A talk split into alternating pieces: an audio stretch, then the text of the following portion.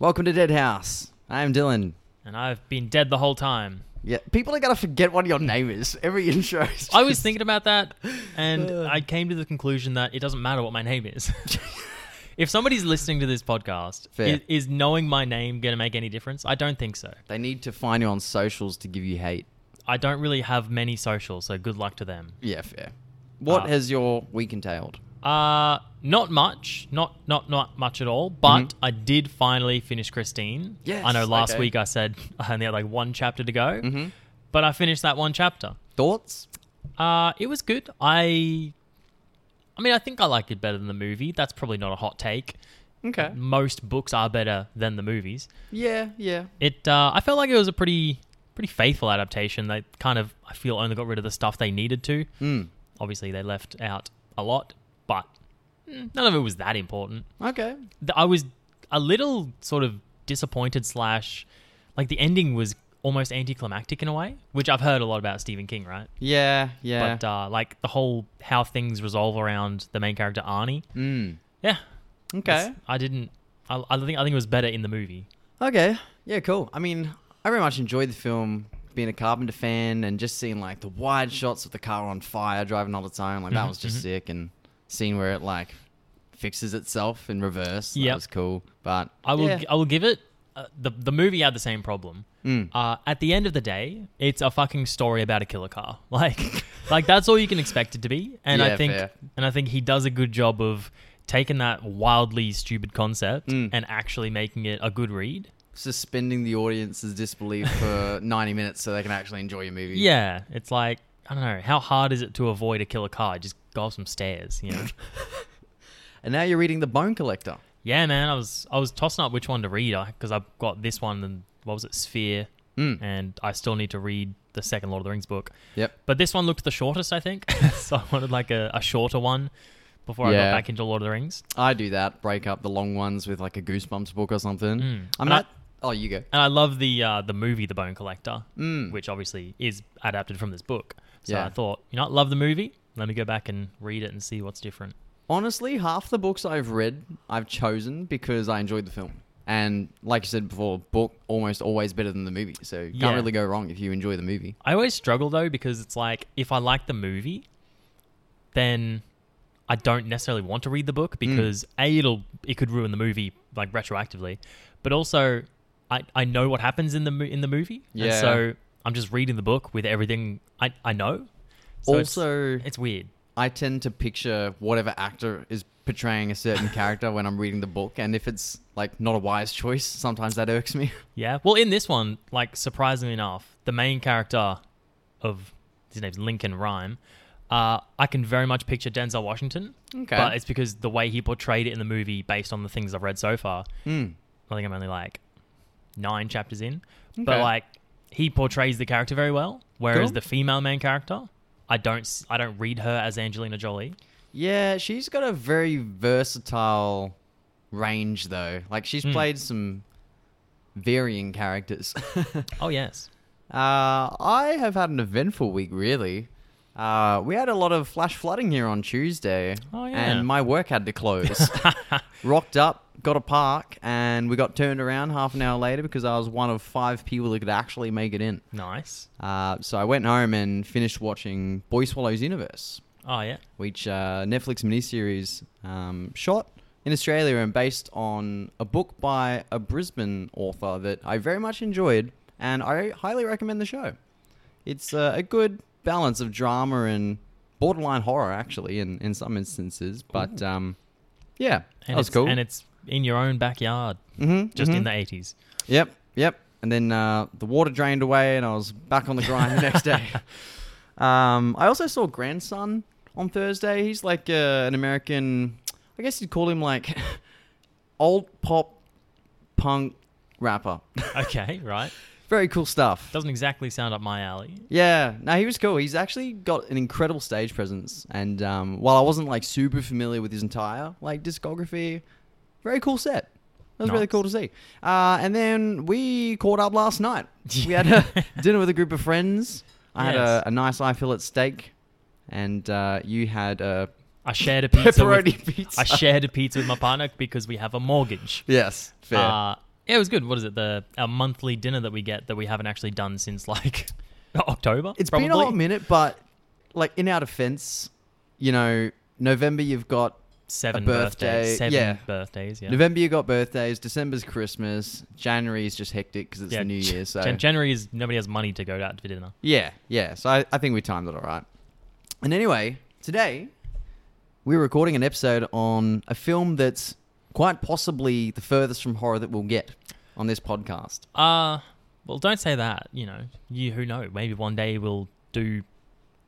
Okay, I I got no examples to think of. Look, but- we've done Gremlins, so and Arachnophobia. Who knows? Well, they're they're way more horror than this. Yeah, but Like- this is definitely like in the psychological thriller realm, Mhm. which I consider horror. Like I see horror as a big kind of umbrella. or supernatural? No, a bit of both, I think. No, I don't think it's very psychological. I think it plays with your mind. Mm, maybe your mind. We'll get into that later. How about? once you actually tell people what you're talking about? Yeah, so today we're talking about The Sixth Sense, 1999. That might be a surprise to some people, given that uh, we pitch ourselves as a horror podcast. But uh, I am a big fan of this film and the director. Big M Night Shyamalan Wait, who- fanboy. He directed this? What? He wrote and directed this because he is my man. And uh, look, a lot of people dislike him for good reason, really. Like uh, his career in film is very hit and miss, and when he misses, it's like widely missed. Yeah, I mean- at fucking Lady in the Water and Last Airbender, right? I want to put it out there. I don't dislike the man. I don't even know him. I just think that in terms of like things that he's done in talent, Mm. he's got the biggest distance between his best movie and his worst movie. Yeah, Like yeah. he, he can he can throw out an incredible movie like The Sixth Sense, which was his debut, I think. Mm. right? No, it was his third film, but Okay, it well, was his first big one. Fuck me then. Uh, I did my research. Uh, but then he can, you know, throw out The Last Airbender, which is the biggest pile of dog shit I've ever seen in my life. so, and then he has all sorts of varies, varied movies in between, like movies that have interesting concepts, Mm. poorly executed, Yeah. or ones that have, you know, mediocre concepts, well executed. I agree. To be fair, like, so he had The Sixth Sense followed by Unbreakable, Signs, and The Village, which, contrary to popular belief, are some strong films back to back in like a maybe six to eight year period, hmm and possibly even less. And when you look at a lot of directors' career in film, it's generally one for them, one for you. Sure. So you do one that's going to be successful, and then they trust you with the budget to do what you want to do next. yep. Um, and he's kind of just done what he wanted to do from the get go and largely worked to his favor. Uh, but then, like you said, hella dipped when you had, you know, Lady in the Water and Last Airbender and After Earth and things like that. Mhm. But he did peak again with things like Split, which I thought was awesome. hmm Um, and a recent return to form with Knock at the Cabin, which wasn't half bad. Yeah, that was it was okay. I, it's co- to compare it to a lot of his other recent stuff, Mm. it makes it good.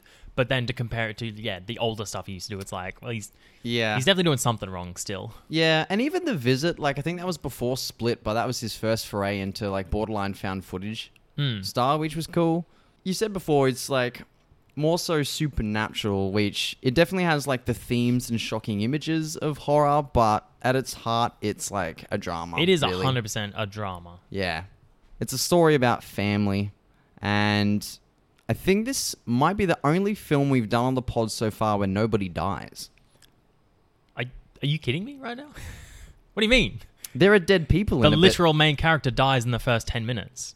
It is one of the biggest spoilers that anyone knows. Yeah, I guess so. Yeah, that's fair. Yeah, like I'll- you don't, I'll give it to you. You don't see him die, Yeah. but he dies. yeah, fair. And then there's the chick at the end that has just recently died. Like, sure, you never s- technically see anyone die on screen. I yeah, think. yeah. Yeah, no that Yeah, okay. It's it's a blurred line because yeah, that's fair. It's like the entire film plays off that, you know, presumably it flashes forward and he's recovered from an operation or something and he Mhm. lived. So, yeah, it's a technically you do see him die, but that's the big reveal, yeah. And like you said, that's probably one of the biggest twist endings ever. Like a lot of it, you know, arguably could be the best or not, but a lot of people, you know, it was one of the biggest when you I, I at did, yeah, I definitely think it's one of the most talked about twists in any movie. Like, yeah, yeah. Like that, Uh, you know, Darth Vader is Luke's father. Apart from like Citizen two. Kane, What was the twist in that? Rosebud. How's that a twist? Well, because the whole film is people don't know what his last words mean. Like no one knows what that is, and the whole film is people looking into it. And then it's revealed it was just like this sled when he was a child. That's not a very good twist. Well, it's, it's not a twist really, but it's like a reveal. Okay. I guess. All right, fine. Uh, but yeah, how about back to this movie, The Sixth Sense, right? Yeah, so written and directed by M Night Shyamalan, who, as I've said on the pod before, is one of my favorite directors, uh, and I I particularly think he's got a really interesting knack for wrapping up family dramas in a horror setting, hmm which I think is harder to do than people give him credit for. Uh, but anyway, uh, it's starring Bruce Willis, Toni Collette, which I gotta say, man, she's come up on this pod a lot. she might be one of my favorite actors. Uh, look, sure, I'd, I'd say that. I did not even recognize her to begin with I because forgot she was in it. I've only ever really seen her in Hereditary. Ah, okay, yeah. I'm sure she's in other movies that I haven't just recognized, but Hmm. she's maybe it's because she's younger. Yeah, But yeah, phenomenal, good stuff. She uh, plays the emotional parts very well in this movie. yeah. She just in a lot of things I've seen her in, particularly Hereditary. She just goes from like loving, caring mother to psycho at the drop of a hat, and it's awesome. Uh, and then we had Haley Joel Osment, the strange-looking kid that went on to be in was it AI a couple years later, Uh, yeah, yeah, AI and and the boys. I think. was he? I think he was. I think he, a grown-up Haley Joel Osment plays a, a very small character in a couple of episodes. Strange. I've seen him in something kind of recently, uh, but I can't think what it was. He played a teacher, I think. Anyway. I'm not sure. Uh, oh, and a young Donnie Wahlberg. Yeah, as what is it, Vincent Gray, right? Yeah. the the guy who kills Bruce Willis. Yeah, I did not. Unrecognizable. That yeah, man. yeah, I did not pick him uh, as being Donnie Wahlberg, but I guess looking back, you can kind of see it. But I think he did lose a bit of weight for that role. yeah. I think I read like thirty pounds or something. And he's only in the opening sequence. Like, you hear his recorded voice later in the film. No, but- it wouldn't even be his because that's when he's a child. The recording. Oh, true. Yeah. So he's only in that initial sequence, but he plays it so well that it's memorable enough. Like Mhm. he's just kind of this. It's almost at a point where he's like schizophrenic and paranoid, and Bruce Willis's character, Doctor Crowe, just puts it down to like this mental snap. But really, he was like running for his life. Yeah. the whole film was done on a budget of forty million, and it made seven hundred and seventy nine point two million dollars, which is insane. Some would call that successful. I, I, believe it overtook Jaws as holding the title at the time. and then held it until it. yeah. So yeah. that's that's a substantial amount of time. yeah. You know what I love is that yeah, horror is the one that is always capping these highest grossing films in history. For the most part. I think that's pretty cool. That's respectable. Sure, yeah. I'd say drama probably does more though, and that might be it because Jaw, Jaws, Jaws is Jaws. yeah. Jaws is a drama with a shark. This is Uh. this is a drama with ghosts. Yeah. You know, Avatar's a drama with aliens. Mm. But this was the second highest grossing film of 1999 behind The Phantom Menace, which, fair. Yep. And uh, I think a lot of the reason for that is that people went back to see it at the cinema again to try and see if they could pick up on the clues that Dr. Crowe was dead. Yeah. Well, I mean, it makes sense because I. A little thing I'm annoyed about is I can't go back and watch this without knowing the spoiler because Yeah. if there's anyone on this planet that doesn't know it, then I don't know how you've just avoided the internet your entire life. But the entire time I was I was watching it, like obviously knowing it, and Mm. so then it makes it seem so obvious. But then surely people didn't see it coming back in the day. That's interesting. I got two things to say to that. So one is I just realized we didn't have any kind of a spoiler at the start of this, but given Yes, that it's one of the It's- biggest reveals, they don't- everyone has talked about this movie Yeah. to death. like you said, people who haven't seen it know the twist. yes. Uh, but the other thing is rewatching it for this pod. Uh, you know, already seeing it a number of times. I didn't think it was obvious. I thought it was done very well. Okay. See, that's what I can't trust my own brain. Yeah, fair. I don't know if I only think it's obvious because I knew it, Mm. and I'm just so self-obsessed and important. I think too highly of myself. There's like, oh, I wouldn't have been tricked by this. I'm But I- also I, probably would have. biased. Yeah, I can't really talk. But when you like all the all the scenes where he's literally not talking to any other characters, not a single other character looks at him. Mm. I don't know. Like, did people just not pick up on that back in back in when they first saw it? I guess so. Something I thought of this morning as well was you never see him eat. Yeah, never seen him eat or sleep or interact with any object except like the red door handle Yeah, or, like his like some notes. files. Yeah. Yeah, which is interesting. Uh, and it was nominated for six Academy Awards, including Best Picture, Director, and Original Screenplay. So, very exciting. Now, essentially, The Sixth Sense is about this child psychologist, Dr. Crowe, played by Bruce Willis, uh, in what appears to be a failing marriage, Mhm. uh, who adopts this new patient, this young boy, played by Haley Joel Osment. His name's Cole Sear, See, I think, uh, who can see and talk to ghosts. And what's interesting about that as well, having recently done House of Usher, is he kind of sees them how they died as well. Mhm. Yep. So, you know, he'll see them with like gunshot wound on the back of the head or horrible burns on the side of their face, um, which, you know, to a, an eight year old kid would be traumatizing Yes, indeed. to the point where you're scared to go pee in the middle of the night. um, which I thought was interesting because that's kind of like a common fear a lot of kids have anyway. It's just that this kid is like just terrified to be alone. Yes, kids. I mean, who the hell pees with the door open in the middle of the night? That's just asking for monsters. well, we've had this conversation on the pod as like how you sleep with the bedroom door, whether it's closed open or ajar. True. I mean, I I think that's just something I've out of necessity gotten over. Mm. But no, as soon as I'm out of bed, all bets are off. Yeah, yeah.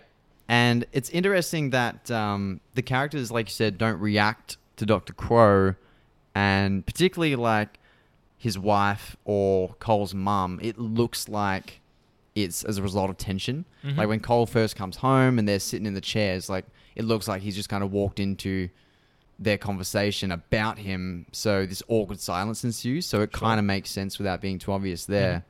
Um, and I guess like when he comes home uh, and the wife's already asleep or she's in the shower, he goes straight to the basement to work. Like it all kind of makes sense for the plot as to why they're not interacting.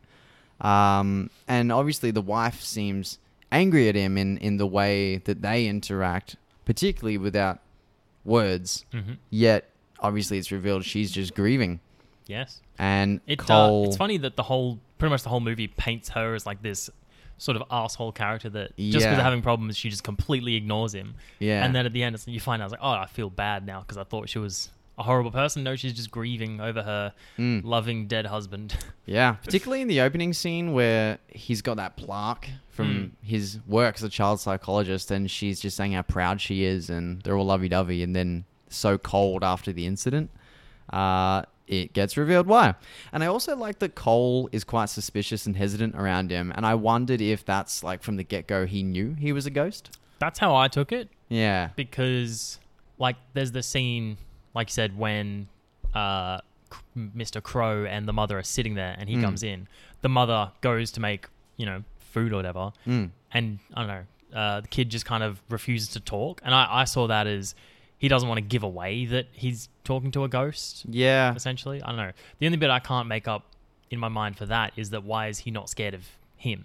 Like he's scared of every other ghost, but if he thinks he's a ghost, why isn't he scared of him? I think it's because of how he looks.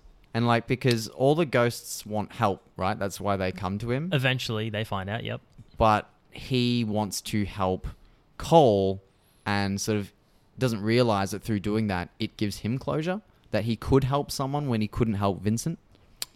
Okay. But also because he's always wearing that coat, you don't see the blood stain Mm-hmm. Yep. from the exit wound. So I think that's another reason like Cole's not scared of him. But also his mum, like Toni Collette never mentions a psychologist to him. Mm-hmm. Like when they're at the dinner table or when they're in the room. So she's not like, Oh, how was your session with Mr. Crowe today? You know what I mean? So Yeah. yeah, like you said, I guess looking back you can pick up on all these clues that he's not real, but I just thought it was played really well on Haley Joel Osment's part, particularly being like a kid Oh yeah. in that role. We all know I despise kid actors, but you know this is a standout performance in terms of child acting. Yeah, He's and good. he's There's a reason he, he became a very popular like child star in drama Mm. and stuff. and you feel so bad for him as well because he's such a polite, like small kid, and these other kids are mean to him, and it's like ah, Wish I could like be there and beat him up. Beat up those children. Uh, but uh, essentially, in the opening sequence, it's Donnie Wahlberg as this ex-patient of his, Vincent Gray, who Dr. Crowe couldn't help. Uh, he didn't believe him, and he put it down to, I guess, schizophrenic Yeah, hallucinations. just, just crazy. Yeah, like he does with Cole at one point. hmm Um, and then he he breaks into his home and he's in the bathroom with a gun and he shoots him. And what I really like about the the transition at the end of the scene is he shoots Doctor Crowe, falls onto the bed. His wife goes over to help him. Then he puts the gun to his own head, and the camera like pans right to left slowly. Just as he pulls the trigger, you meet the threshold, so you don't see anything graphic hmm but then it shows this like happy group photo on the wall.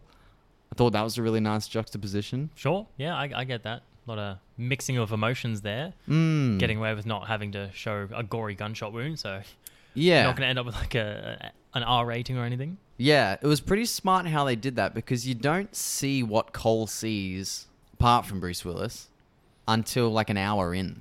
Yeah, pretty much until it's revealed that he is seeing dead people, right? Yeah, yeah. He says the line, and then that's when you start seeing it. So I Mm. thought that was really nicely paced as well. Uh, and then you get that kitchen scene where you're introduced to this loving mother that Toni Collette plays, and I don't know if you've seen it, but it's very reminiscent of Poltergeist. No, I've not. You've not seen that I've not. iconic kitchen chair scene? Nah. Okay, so it's a, it's all done in like a single handheld tracking shot as well, which is Mhm. really nice. And even just talking about the panning, like one thing I noticed, particularly on rewatch, was the camera movement to convey emotion in this film. I thought was really cool, but. Yeah, it's like Cole at the table. She's making breakfast. It follows over to the next room, comes back, and like every drawer and cupboard is open, like hmm Paranormal Activity 2, but without the jump scare. Yep. And I think that makes it more frightening. Do you think Paranormal like two, Paranormal Activity two, like took inspiration from this and like they were like, oh, that was that was a good scene. Let's pay homage, and then that's what we're going to use for the scare. Possibly. Uh, I Yeah. would imagine so. Yeah, I'd say so. It's a film about ghosts. Just like I would imagine the entire show, The Ghost Whisperer, saw this movie and was like, hey, let's make a show about that, but a grown up. yeah, yeah. Uh, and I just think, yeah, having it be silent is scarier than a big bang and the clatter of cutlery and everything. Well, I feel like they're also trying to sort of portray it as there's a chance the kid did it. Mm. You know, a very small chance because I can't imagine him quickly getting up, running around, reaching up to open all those things and sitting back down calmly. yeah. But it sort of plays it as, you know, it's most likely a ghost, Mm. but the mother is obviously hesitant. he also looks scared. Like when she comes back in.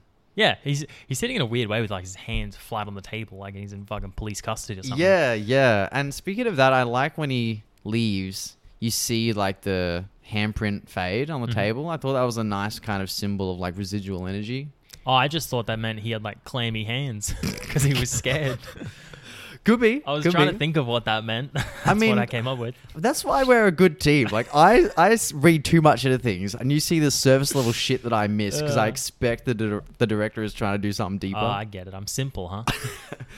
Uh, no, I think I just overcomplicate things. Uh, yeah, and man, I guess again on that note of camera movement, I like when he first meets Doctor Crowe, and he's in the living room, and the mum leaves, and he's sitting down, and he's like, "Oh, look, I can see you don't trust me yet. So how about we play this game where, uh, you know." I say things, I ask you questions. If I get something right, you take a step forward. If I'm wrong, you take a step back. Get at the door and you can leave, right? Uh, and I particularly love this because it's like a one way conversation between the two characters. And it actually uses like the camera to show that sort of emotion or how they're feeling without words because it's like when he steps back, the camera actually like steps back in his Mhm. POV and or closer, like vice versa. And I just think that's really interesting. I can't, Literally getting further away from the character. yeah, yeah. Uh, I, I just thought that was really cool. And it's a really nice moment as well where they're building that rapport because, you know, we said before how Cole's mom is this really like caring character. But so is Dr. Crowe. It's Mhm. just that, you know, in the, the current timeline, he's not sort of giving as much of that time and affection to his wife as he believes she would like. Because there's even a point where, like, when he says, you know, he can't see Cole anymore, like, it brings a tear to his eye. That was yeah, legitimately a sad scene. Yeah. Like, man, there's just two people that have a professional relationship, but it's like they actually genuinely care about each other. Mm. Uh, Uh, it's funny too because I feel like obviously we weren't really around it this time. We were two years old, two, two to three. But Cringe. like Bruce Willis was an action star, right? He'd done Die Hard, he'd done some other stuff. Pulp stuff. Fiction. Pulp Fiction. He wasn't known for like these seriously dramatic, like soft roles. Mm. So I feel like this is surely like the turn in his career where then he went off and started to started to do stuff like that. Yeah. Similar in a way, I feel like to what like Dave Batista is doing these days. Yeah, yeah. like, he's- Good tie-in. Like you find fucking and M Night Shyamalan has done it as well with Mm. him. So yeah, you just a, a big action star or whatever just gets cast by M Night Shyamalan and veers in a different direction. Yeah, yeah. And I think this. I mean, I've not seen his entire discography. I think Bruce Willis has been in like over hundred films. Sure. But um, I think this is probably his most restrained Mhm. performance. And even then, like you do get little bursts of that kind of those character traits that he's cast for, like you know when he gets angry and he's yelling at the dude when he drives off, or he breaks the the window when he Mhm. sees them together, things like that. You can see that it's just passion. His passion there, but he's still restrained. Yeah, yeah. Um, It's really sad though. Like you, you said how he's been in so many movies. Do you know why Bruce Willis has been in so many movies? Um, uh, I don't know, money. Well, essentially, but yeah, he was diagnosed with like a early onset dementia type thing. I don't know exactly yeah, what it is. it is And quite so- sad. So he just started like getting roles and taking anything he could to make the money just like while he could. and then Oh, wow. nowadays he's sadly not all there. yeah, yeah, rough. yeah, like he doesn't even speak anymore, right? I think Uh, I've read that, Yeah, or it's hard for him to. I'm not sure. Yeah, that is sad, and a lot of his things are just like shitty action hero roles that just go straight to DVD, and Hmm? yeah, sad. But uh, talking, I guess, about how characters don't interact with him and that sort of tension between him and his wife that's not actually real. Uh, the best example of this is that anniversary dinner, hmm and I think it's just perfect. Like Ooh. the way that he comes to the table, he says he's late. You know, that's believable why she could be cold with him. He immediately enters the conversation talking about work. Doesn't say, you know, sorry to keep you waiting. How was he, your he- day? He, does apologize. He he sits down. He's like, "Yeah, sorry, I'm late." But then he leads, "I'm late because this child," and then he starts Mm. going into his own things. I thought you meant the other Italian restaurant. I asked you to marry me at. Yeah, Uh, yeah, and just like the, she's just kind of like got her head in her hands, looking around, because obviously it will be just a sad moment for her on the anniversary of his death, or their wedding anniversary, sorry, after Mhm. his death. Um, and I really love the waiter comes by with the bill. He reaches for it, she swipes it away. It looks like she's just, you know, trying to be a martyr or whatever. And then the good little happy anniversary as she storms off. I was Mhm. like, oh, it's brilliant. it's interesting. We have very different opinions on this scene. Also, the camera starts from like over her shoulder, looking at him, and slowly turns to look at her. hmm I, I, I could be mistaken, but I think that entire scene is one shot. I believe so. Yeah. Yeah. Other than that, I don't like the scene. Okay. Is it because it's too on the nose? Yeah, it's like I don't know if it's because it's too on the nose. It's just because I don't believe that people would act that way. Like Hmm. if they're trying to. You've leave obviously it, not been in a toxic relationship. no, I, I don't know. Yeah, maybe I have too much faith in people, but I don't believe people act like if they're trying to get us to believe that there's a chance it's you know just a failing marriage instead of he's dead, Hmm. then people don't just ignore people 100% like that. There's Yeah. at least some sort of you know toxicity there or passive like a snarky comment. Or yeah, I don't know. Something. I just I I don't buy it, but that Mm. doesn't mean it's not a good scene. Yeah, yeah. No, I respect that.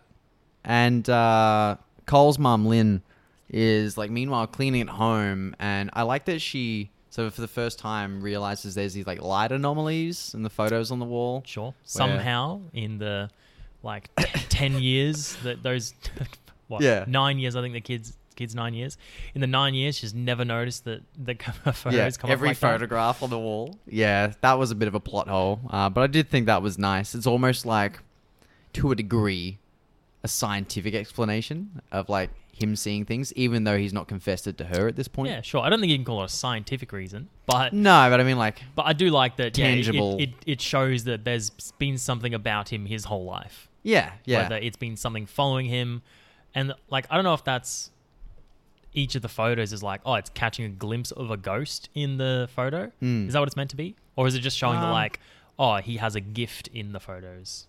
I would assume it's the it's catching a ghost in the photo. I, I think the former because in the photos where they're together, he's like not looking at the camera. He's looking Oh, at okay, like in the direction of that light. yeah, true. I just realized too. That's also something they did in Paranormal Activity, where they Is it? found like childhood photos Oh. of the main chick, and there was like a weird light in the photos since they were ki- they were kids. Fair enough. So M Night Shyam Shyam fucking hell. M Night Shyamalan Shamalama is uh, the reason we have paranormal activities. Yeah, yeah. And um, while she's cleaning, she also finds, I think Dr. Crowe calls it the free association pages. Yeah. Where it's like stream of consciousness writing. And it's like, it seems to be like the words of the ghosts. Because yep. it's things like, I'll kill you I'll kill or you, yeah. let me go and things like that. Uh, but she still kind of has this unwavering, unwavering faith in her son. Even if she's like doubtful at times, like, oh, you stole that brooch and you put it in your drawer. Yep. like she still loves him. And um, i think she always kind of believed him but didn't want to admit it. So that's why she has such an emotional reaction to him telling her like that her mother speaks to him hmm in the car at the end. Thought that was quite nice. When cole's at school he is kind of leaning into the ability a little bit there where the teacher's like does anyone know what the school building was hmm and what did he say? Like peop- they hanged people hanged and they people there, spit yeah. at their families, and it's like super in detail. Mm. Well, because Uh, he's getting it straight from the source. Yeah, yeah, which I thought was cool. And then the teacher's just like, "Oh well, no, it was a courthouse. They passed some amazing bills here and gave Mhm. freedoms to people of America." Like, Which is just another example of the American education system yeah, just glossing over all the horrible stuff they did in the past. even just history. Like the victor always writes history. Yes, So- I thought you. My brain snapped. I thought you meant a man named Victor. This dude named Victor writes the encyclopedias of the world. yep.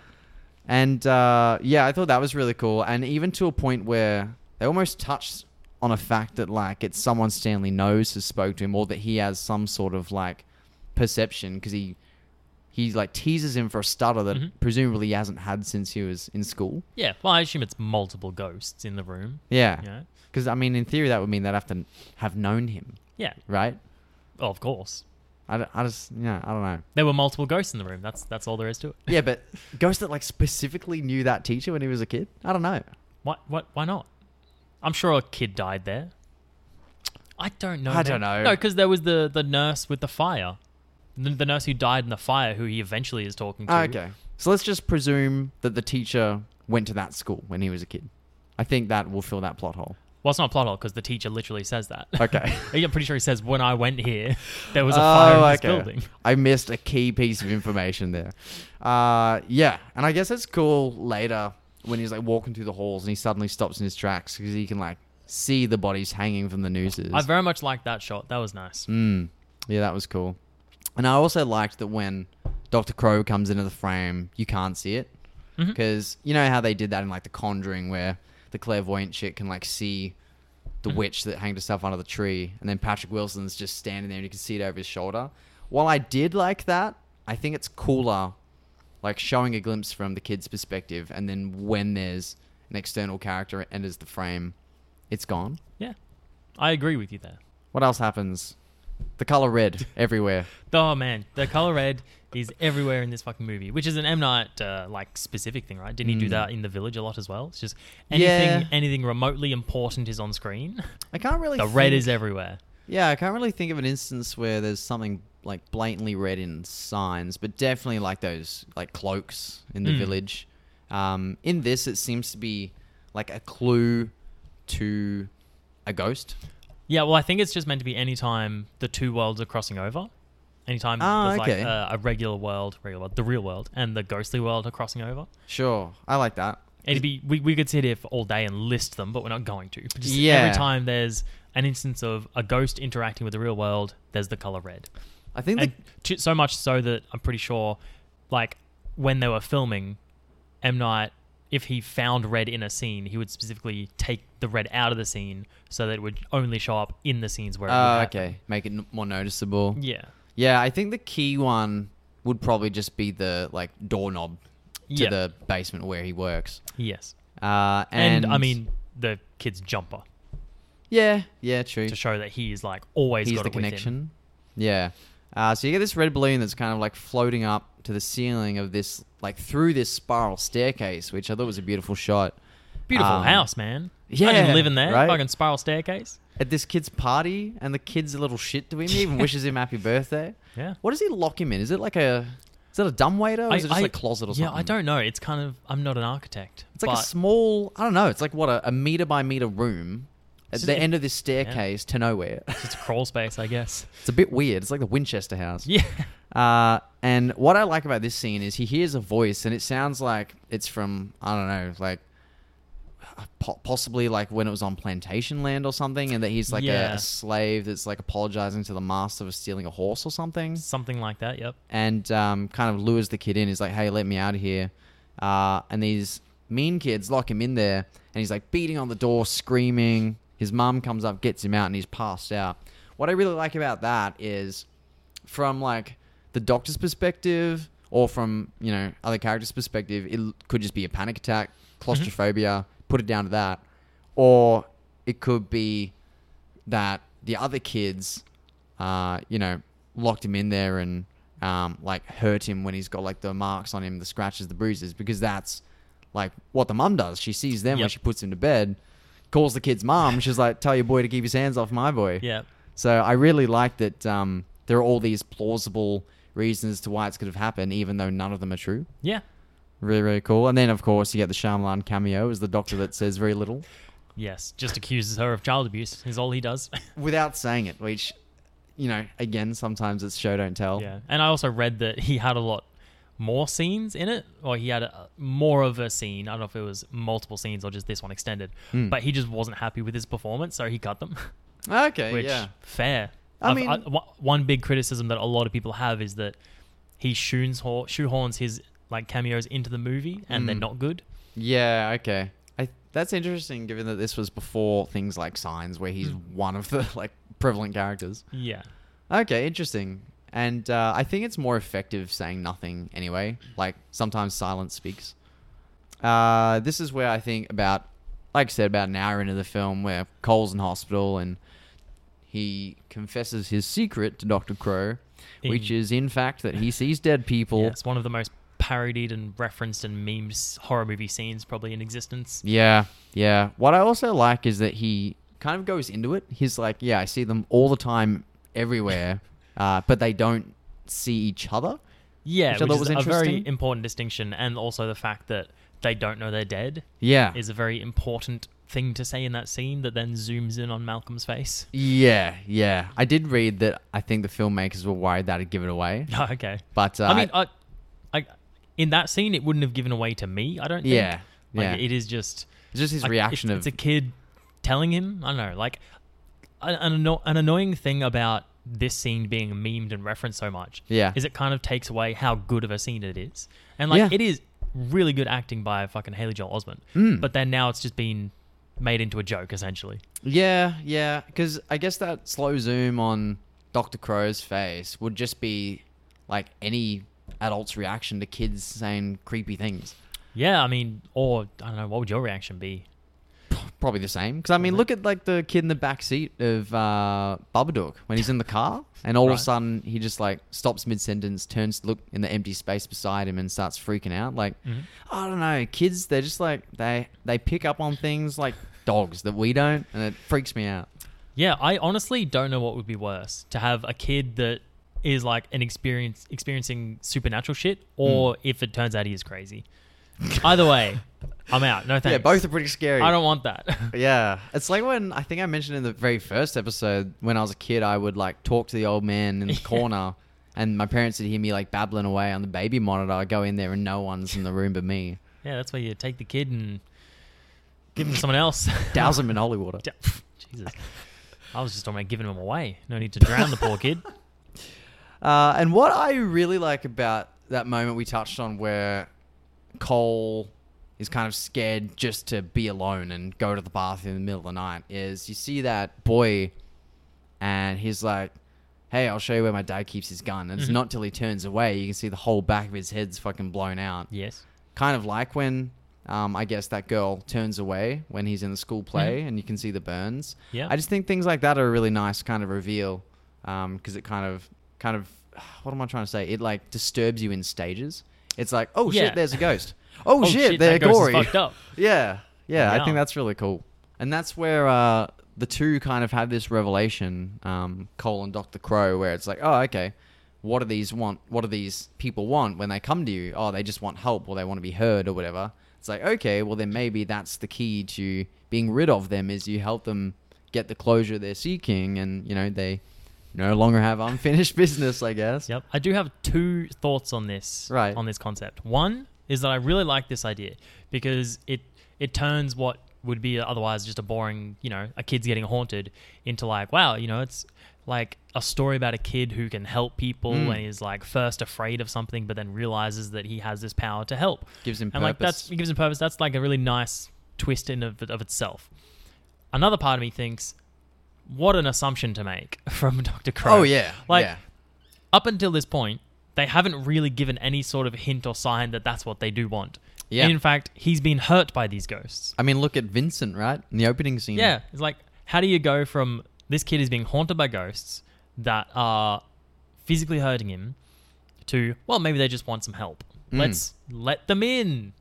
Well, I guess on that note, in Cole's case, not Vincent's, the only time we see one hurt him is that guy in the closet at the kid's house.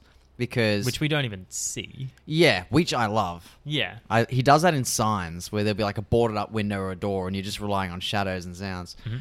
Uh, and even when it looks like a girl or a woman is like coming for him, y oh, it's the girl, isn't it? The sick girl, and she like appears under the tent, and he freaks out and runs away. Then Mhm. builds up the courage to return. You know, parts the, the curtain or whatever, and sees that she does actually want help. hmm So I think Yeah. that's nice. I don't know. Maybe it's just that they all just want help. It's just that some want help to such an extent that they're willing to hurt you to get it. Yeah, yeah. That's what I'm going with. Yeah. Okay, that's fair. Uh, and speaking of that girl, I like that um, he they kind of allude that she has confided in Cole and told him what she wants, what she needs for closure to move on. So he and Doctor Crowe go to her house for the wake, right after she's died, and she shows him this box under a bed, which he knows to give to the grieving father. hmm Turns out it's just a videotape. He pops it in the TV with like everyone watching, and it was like a hidden camera the girl set up when she was still alive that proved the mother was poisoning her food. Yeah. I mean, I got to say, knowing the original twist, this is the twist in the movie that got me and I liked it. Mm. Like, I was not expecting that. I don't know what I was expecting. Some sort of. It was either a secret from the girl or it was going to be like a heartfelt thing to like give a final goodbye, you know, yeah, videotape maybe saying I love you, Dad, whatever. Yeah, like And maybe a letter. Fucking Munchausen. yeah, yeah. by, by wild. proxy. And oh, actually, I also just remembered the mother's wearing like a red coat in that scene too. Yeah. so that's another Yeah. clue. Uh, yeah, pretty horrid that the girl knew what was being done to her, yet still just filmed it and went along with it. Do you think because at that point she knew she was gonna die? I'm yeah, that's the only thing I'm not too sure of. Like, did she actually know? Like maybe the dad wouldn't have believed her if she told him. I don't know. Yeah, I'm. I I can't quite square that in my mind. It's tragic. Like it's It is, harrowing. especially because that happens in real life. Yeah, yeah, for sure. Uh, and even just the makeup of that girl, like deathly pale and just like Regan style vomiting green shit. Mhm. It's um, I mean that alone is kind of like uncomfortable and scary to people, you know, without being a ghost. yes. Yes. And, the uh, the scariest thing in this movie is not ghost. It's the mother. yeah. like Yeah. right now. Uh, and I really like that, despite being quite mean inadvertently, I guess, to his teacher, he does give him that lead part in the school play. Yeah, that, that came out of nowhere. I guess it's to signify, like, yeah, that they've both grown and they've Mm. overcome their own issues or something like that. Yeah, like Cole has kind of become the hero of his own personal story. He's become the King Arthur. Yeah, yeah, and they use King Arthur as a metaphor in the play, which is nice. And I particularly like when you first meet him and the mother um, with Crowe present, and she's like, "You know what I did today?" And she makes this like elaborate story of shit Mhm. she didn't actually do. Uh, and then he's like, "Oh, I, you know, won the Grand Slam, and everyone lifted me up on their shoulders, and you know."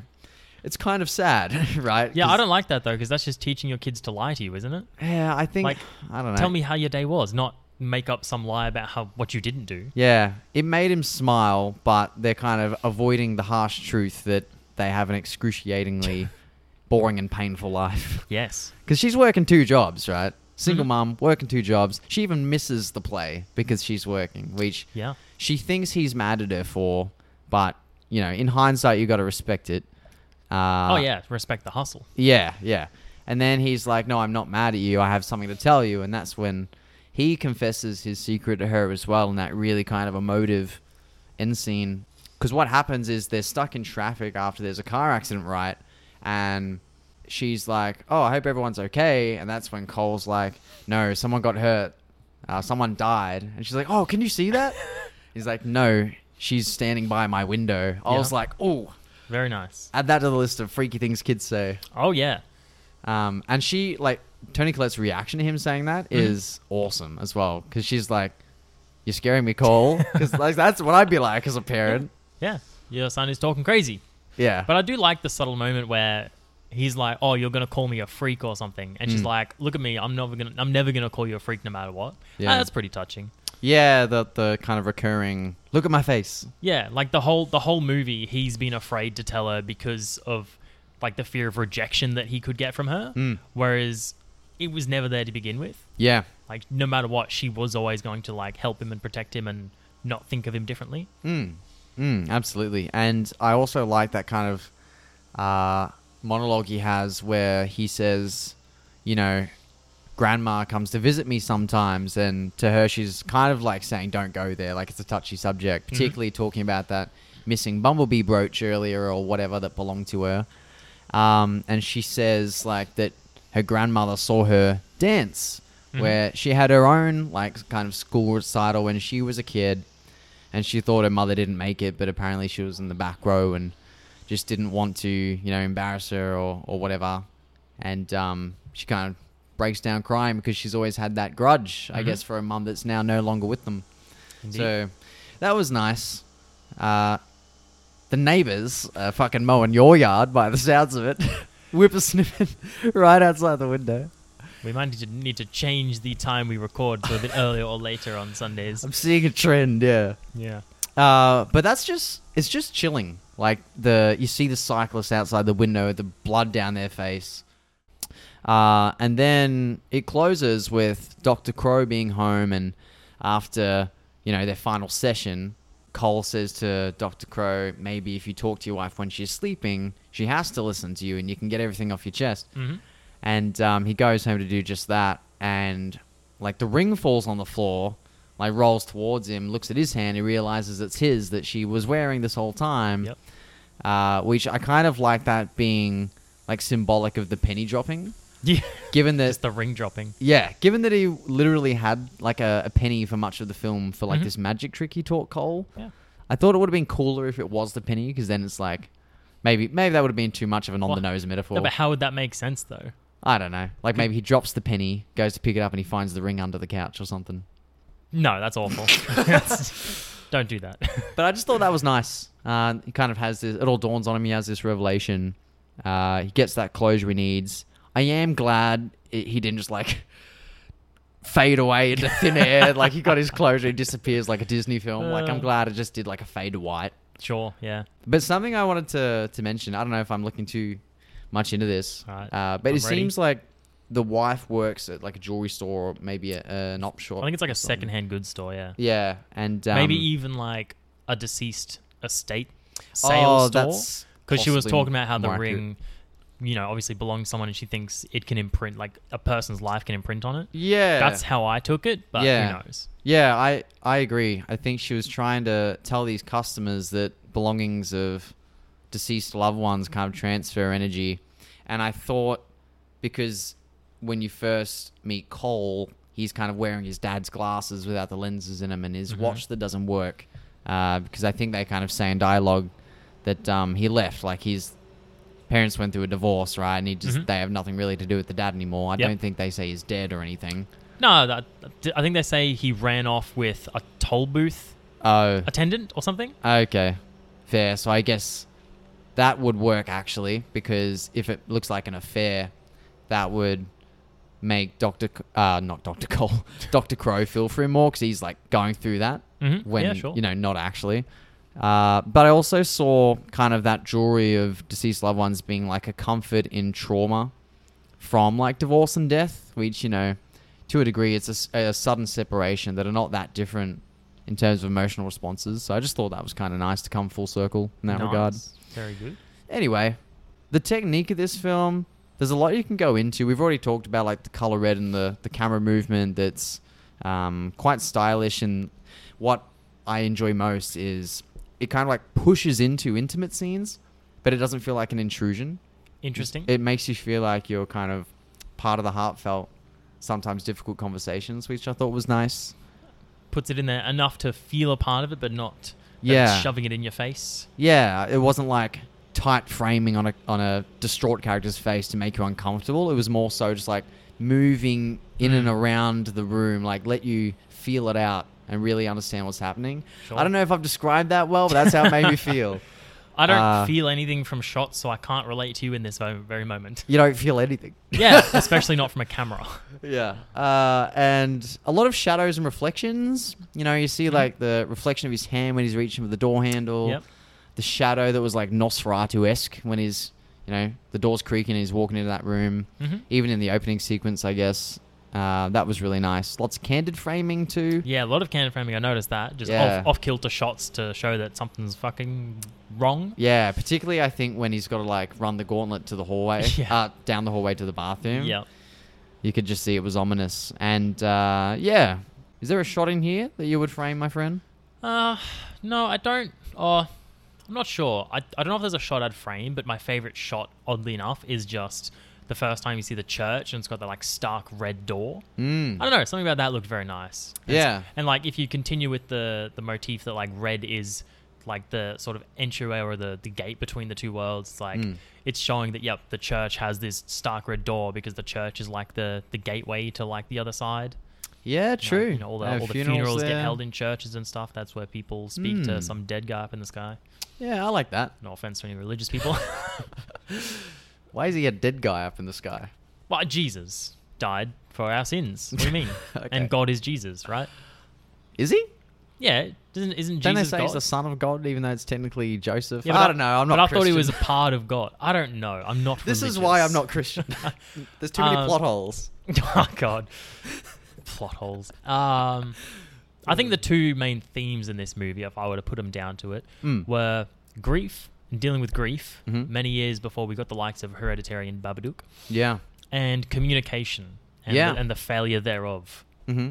Then that's all I have to contribute. Yeah, you've got sort of communication between an introverted boy going through some shit Mhm. and his struggling working single mother, hmm uh, where you know she's incessant that they must maintain it or else things are gonna fall through. Yes. And then you know when he does open up to her, everything works out and they can be closer than they already were. And then you've got, you know, on the other hand, Doctor Crowe, who's got what seems to be a communication breakdown with his wife, but he's too late. You know, Yeah. when when he's ready to make amends. But she kind of knows that he was always, um, you know, she was never second to his job. But he always loved her. what's the moral there? So like with the with the mum and the son relationship, the key takeaway is if you just open up and have like an actual discussion, you know, you become closer and everything works out communication wise. Mhm. But what's the what's the takeaway from the the man and the wife? Because at the at, at the end, like they don't communicate. yeah. Is it saying, let it go? I don't know. I think it's it's that he because he thought she was mad at him, he got spiteful as well and didn't want to communicate, particularly with the addition of a, Ah. a guy that he thought was intruding on their relationship and she was having an affair. Um, he overthought too much, and as a result, uh, was like believing something that wasn't true. Okay, I understand now completely, and it's very relatable. so the key takeaway is don't assume someone is angry at you. Yeah. And so therefore you become angry at them, and then it's this whole back and forth and overthinking thing. Our brains lie to us, and memory is unreliable. Yes. So if you're thinking something, and even if it's tough to say, if you communicate that to your partner or your loved one, things can be resolved before they blow up. Yes, indeed. If you need more counseling tips, email us. Yes, yes. Give us all your counseling relationships tips, Dylan, Mister Single Man. oh God, I'm the last person to give advice. No, the it's always anyone can give advice. Just it's not always good. Yeah, fair. You can also lead a horse to water and it can't make it drink. Sure. But um, we did pose a question in the group, which was uh, asking if any of our listeners have had uh, a brush with a ghost that they'd like to share. Crickets, nothing. to no avail. yeah. Nobody wanted to share ghost stories, which is fair. Yeah. I mean, I myself haven't actually had anything in my life. Hmm. Apparently, there's been ones around me. I just wasn't a part of it. Like, apparently, a house I used to live in was haunted, Mm. according to my mother and sister in law. Yeah. Because she was saying, my, my sister in law was saying, what was it? One, one night she came, well, she was at home and a drawer was open or Mm. it opened. She walked in the room. So she closed it, thought, oh, weird, there's like a knife on the ground or something. Oh. So she put the knife away, closed the drawer, got like the cat and took it to another room. She came out and more drawers were open. Mm. Right? Does that look? Is that how it went? Pretty much, yeah. So that's That's again six like sense like again. six sense paranormal activity drawers and stuff opening themselves. Yeah, wild. And I lived in that house, but I never had anything.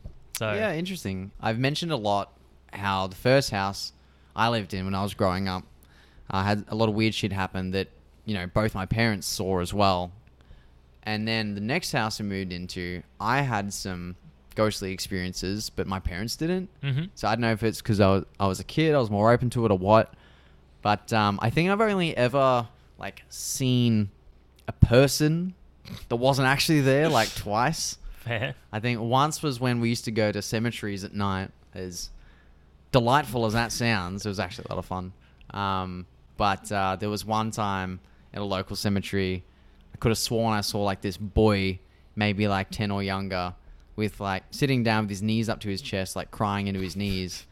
Look up and like look at me, and I just freaked the fuck out to the point where I, I that was like maybe twenty meters into the cemetery. I ran back to the car and I just stayed there for the rest of the night. Do you think maybe that was just a kid? No, what, what no makes, one what else makes saw you it. think that was a ghost? No one else saw it. And then another time was um, actually at a later house. It was when we were up here in Brisbane. I was home alone doing some cleaning, playing some music in like one room.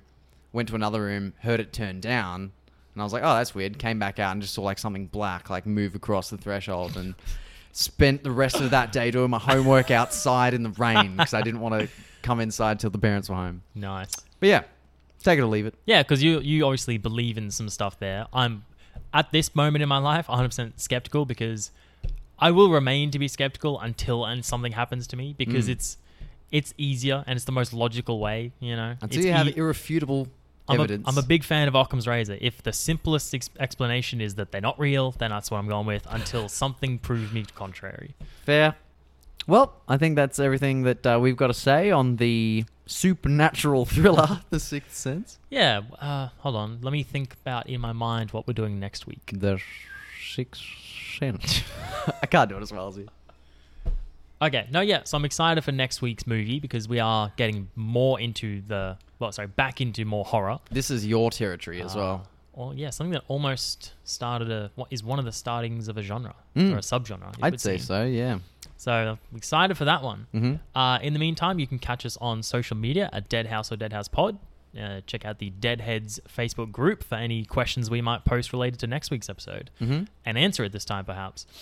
Um, or you, Ooh. yeah, or you can send an email to deadhousepod at hotmail.com and catch us next Friday at 5 p.m. We'll be right back.